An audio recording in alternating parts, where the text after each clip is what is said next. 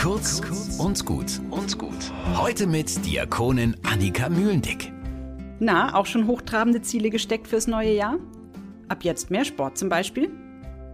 Wir neigen zu Höhenflügen, wenn ein neues Jahr beginnt. Das ganze Leben wollen wir ändern, alles besser machen als im letzten Jahr. Da ist doch Frust vorprogrammiert. Dabei lernt man in jeder Schulung zum Projektmanagement, Ziele müssen smart sein. S-M-A-R-T. Smart. S wie spezifisch. Sport ist zu vage. Gib der Sache einen Namen.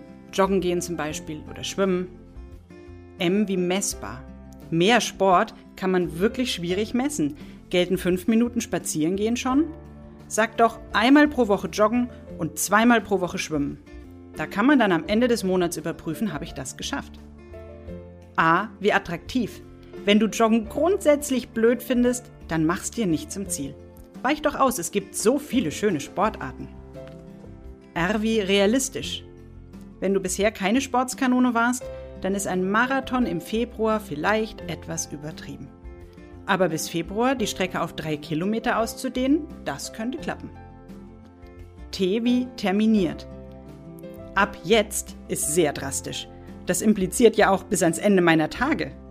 Nimm dir doch erstmal eine bestimmte Dauer vor. Zum Beispiel bis Ende März gehe ich jetzt einmal pro Woche joggen.